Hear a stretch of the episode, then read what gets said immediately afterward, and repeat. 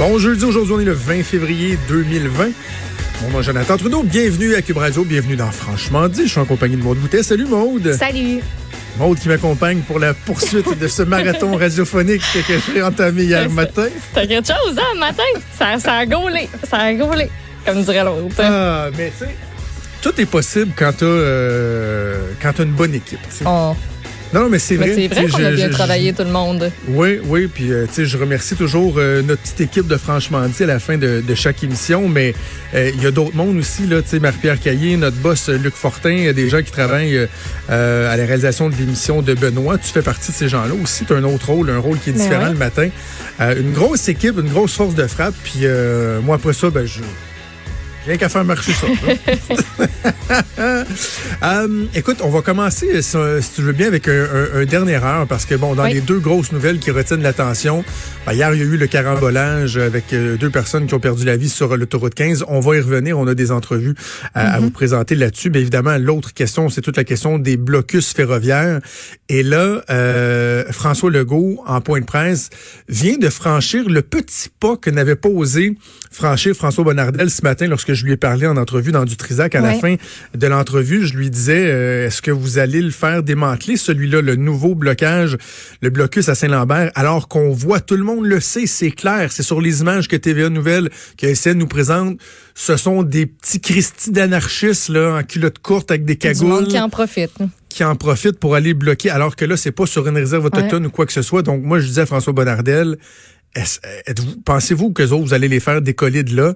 Et on sentait que ça y tentait. Mais François Legault, dans les toutes dernières minutes, a été pas mal plus clair, lui. Oui, il dit qu'il y a une demande d'injonction donc qui a été déposée par le CN. Et dès qu'elle sera accordée, la police va intervenir. C'est ce que dit François Legault là, dans les toutes dernières minutes. Il n'y a pas de place, ça va peut-être, on regarde ça. Non, la police va intervenir dès que ce sera accordé cette demande d'injonction. Donc, depuis hier, la voie ferrée est entravée à Saint-Lambert. Le service sur la ligne 3 Mont-Saint-Hilaire est interrompu depuis ce moment-là. Et Via Rail, qui était censé rétablir une partie de son service aujourd'hui, ben finalement, ça ne se fait pas. Ça va, Claude, j'allais regarder en train d'écrire ou dessiner. Mais tu sais, à matin, là, je veux pas faire du inside baseball, mais là, matin, j'étais un peu en rush, là, deux émissions à faire, puis j'arrive ici à l'Assemblée nationale à 5h35, l'imprimante ne fonctionnait plus. OK. Puis faire une émission de radio sans imprimante, tu sais, il y a quelque chose d'assez handicapant, là, fait qu'il fallait que tout jette 12 fenêtres d'ordinateur. Et là, l'imprimante marche toujours pas, mais j'ai un collègue qui, lui, a accès à une autre imprimante qui m'a imprimé juste, tu sais, ma feuille de route, là, ce qu'on appelle le line-up. Et là, c'est mon crayon qui marche plus. Je viens de prendre des notes, je suis comme moyen. Mais c'est bon, elle vient de se réveiller. OK. Il y a Marianne Lapierre de TVA Nouvelles qui est sur place. On va voir avec Marianne si éventuellement on a des réactions, là, parce que le message va se rendre assez rapidement aux gens, aux crétins, aux imbéciles qui sont sur place au blocus à Saint-Lambert, voir comment ils vont réagir à ça, est-ce qu'ils vont obtempérer au risque d'essayer de créer du grabuge si effectivement la police intervient suite à cette injonction-là. Donc, on le répète. Ce que François Legault dit, c'est qu'il attend une injonction lorsqu'il y aura injonction de la Cour, donc ordre de céder le passage, si on veut, de laisser la voie libre. Ils vont demander à la police d'intervenir. C'est drôle, hein? Justin Trudeau, lui, disait, moi, je peux pas demander à la police, là, d'intervenir. Ah non, tu peux pas avoir n'importe quoi. T'sais, on peut envoyer le message aux forces de l'ordre, dire, écoutez, il y a une injonction, on s'attend à ce que... Tu donnes pas d'ordre. Tu donnes une direction. Mm-hmm. La direction est assez claire, là. Le chef d'orchestre dans une orchestre, là, c'est pas lui qui joue la note, là. C'est lui qui donne pas mal le signal pour la jouer, là. C'est un peu ça que le politique peut faire. Et c'est ce que Justin Trudeau est incapable de faire et que François Legault, lui, semble être apte à faire. Je veux absolument revenir sur... OK, on va revenir sur François Legault dans un instant, là, mais parlons de Justin Trudeau un instant, parce que le parallèle entre les deux est tellement intéressant à faire. Hier, à la période de questions, Yves-François Blanchet, chef du Bloc québécois, qui semble un peu s'être rendu compte que finalement, il fallait qu'il défende les intérêts des Québécois, là. Au début de la semaine, marchait main dans la main avec Justin Trudeau, puis il disait non, on peut pas intervenir. Là, commence à poser des questions. Yves-François Blanchet interroge Justin Trudeau en chambre sur la possibilité qu'il ait une rencontre urgente avec les chefs héréditaires. Et voici ce que Justin Trudeau lui répond. Est-ce qu'on a l'extrait, Fred? Fred, il est là. Fred, il me regarde avec tes gros yeux, mais ça s'en vient, je le vois travailler. Mais on va poursuivre. OK, bon. Avec les Wet'suwet'en. Voilà. Malheureusement, ils ne sont pas disponibles pour cette rencontre à l'instant. C'est pour ça que nous travaillons pour avoir cette rencontre. OK, mais t'es le premier ministre. Nous autres, on ne l'est pas. Peux-tu lui parler quelque chose? Et il dit, ça ne le tente pas de me parler. Est-ce qu'on a un problème de leadership? Malheureusement... quelque chose! Faites quelque chose! Il a été bon, François Blanchet. Oui. Mais malheureusement, ils ne sont pas disponibles à cet instant. C'est ça que le premier ministre du Canada répond. Hey, je sais pas toi, là, mais moi, là, mettons, j'aurais peur. T'es le premier ministre, t'es comme, ah oui, vous êtes pas disponible, donc, pour le premier ministre du Canada. Me niaisez-vous, quelqu'un? T'as l'autorité de dire, c'est parce que c'est comme moi, la plus haute instance à laquelle tu peux parler, puis t'as pas le temps de me parler. Ça veut dire que t'as pas le goût d'un dialogue, dans le fond. Fait que comment tu veux qu'on règle les affaires? Il me semble qu'il y a une poigne là-dedans que Justin Trudeau aurait pu prendre pour virer ça à son avantage ou juste, je sais pas, forcer quelque chose, une rencontre. Là, c'est parce que c'est inacceptable. Ça n'a pas de bon sens. Mais c'est parce que la réponse est inacceptable, mais la réponse en dit long aussi sur l'autorité de ce gouvernement-là. T'sais. C'est mou. Il n'en impose pas. Donc, il ouvre la porte à avoir ça. Et c'est inacceptable. J'ai jamais vu ça. Écoute, Maud, je te raconte l'anecdote. Quand j'étais en politique, quand je travaillais pour le premier ministre Charest pendant un peu moins de 2 ans, le bout là qui te manque le plus à peu près quand tu sors de là, puis j'ai toujours été très, très humble par rapport au fait que je travaillais au cabinet du premier ministre. T'sais, je disais tout le temps que je me pinçais tous les matins. Mm-hmm. Il y en a qui font des power trips, j'étais pas là-dedans. Pis... Mais il reste que ce qui te manque quand tu sors de là, c'est le fait qu'à tout moment, moi, j'étais juste conseiller aux communications pour le premier ministre du Québec. Je n'étais pas le premier ministre, puis je n'étais pas le premier ministre du Canada. Quand tu prends le téléphone, puis que tu appelles dans un cabinet, dans un organisme, dans une municipalité, name it, et que tu fais juste, mettons, t'appelles, dis où est-ce que je peux savoir qui le demande, tu sais, à la réception. Oui. Puis là, mettons, je dis Jonathan Trudeau du cabinet du premier ministre. T'as comme un petit silence, puis un petit...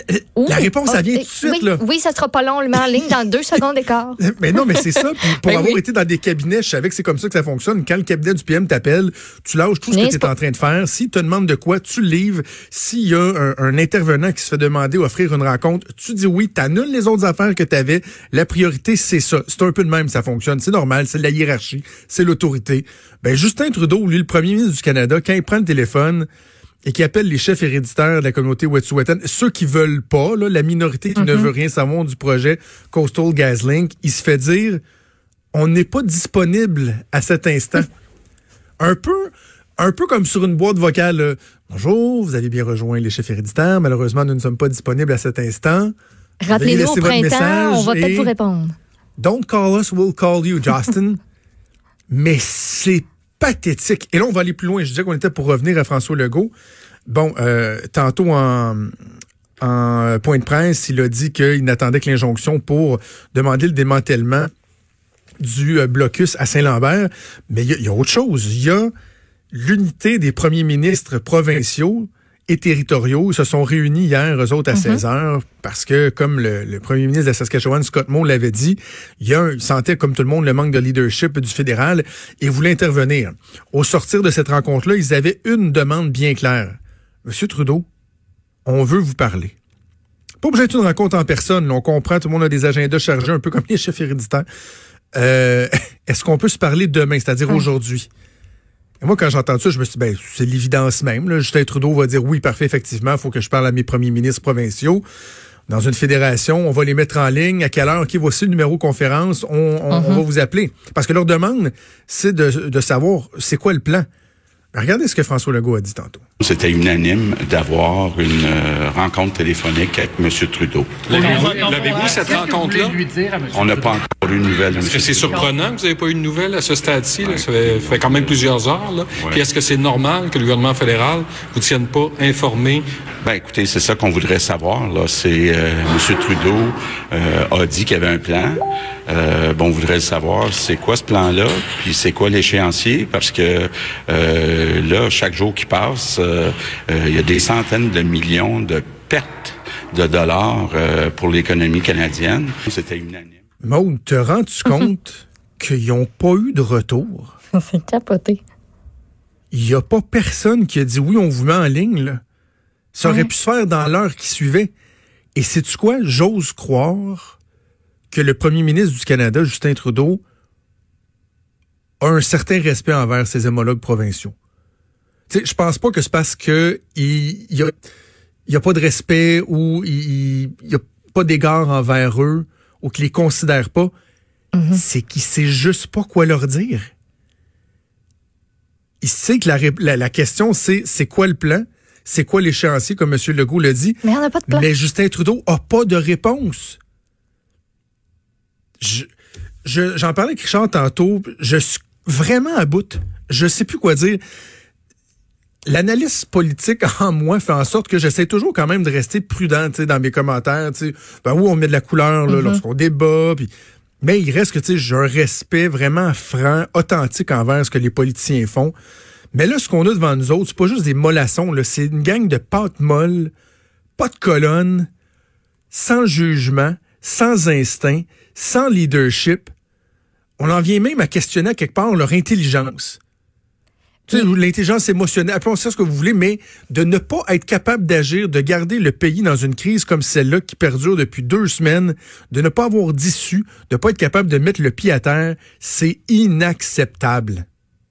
Puis, est-ce que je peux te poser une question puis aller comme vraiment plus loin? Tu sais, c'est des hypothèses là. Puis je pose la question parce que on en parlait ici au bureau, on est en situation de gouvernement minoritaire. Oui. On le sait que ça va tomber à un moment donné. Est-ce que ça, tu sais, puis on vient juste de sortir des élections. Je pense qu'il y a, c'est pas tous les partis qui auraient intérêt à ce que ça se passe, mais est-ce que ça pourrait être un motif ou juste la première affaire sur la liste pour dire ce gouvernement-là ne se rendra pas à l'été? Ou va se rendre à l'été, puis une fois que le chef, par exemple, conservateur est élu au mois de juin, on va juste faire, sais-tu quoi, Joe Biden? Ben, la question elle est très pertinente. Et la clé là-dedans, c'est le chef conservateur. Parce que s'il y avait un chef en bonne et due forme en ce moment, là, on voit qu'Andrew Scheer répond, puis il répond avec aplomb, mais en même temps, c'est ce qu'on appelle en anglais un lame duck. Là, ouais. Il est là en attendant, là, il réchauffe la chaise pour le prochain. Si c'était pas de ça, je pense sérieusement qu'on pourrait envisager repartir dès maintenant en élection, parce que la raison, tu sais, il y a 2 raisons pour lesquelles, normalement, tu repartiras pas en élection quelques semaines ou vraiment quelques mois après. T'as l'argent. Parce que les coffres sont vides, puis les partis politiques ils se disent « Ouf, va falloir s'endetter encore plus pour repartir en élection ».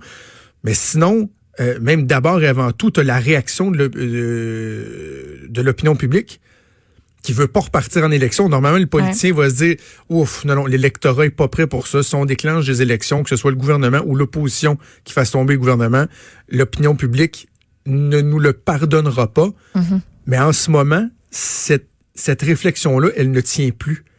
Parce que je pense que de façon majoritaire au Canada, tout le monde constate l'incompétence de ce gouvernement-là, l'incapacité du premier ministre et de son équipe à régler une crise comme celle-là qui paralyse le pays en entier.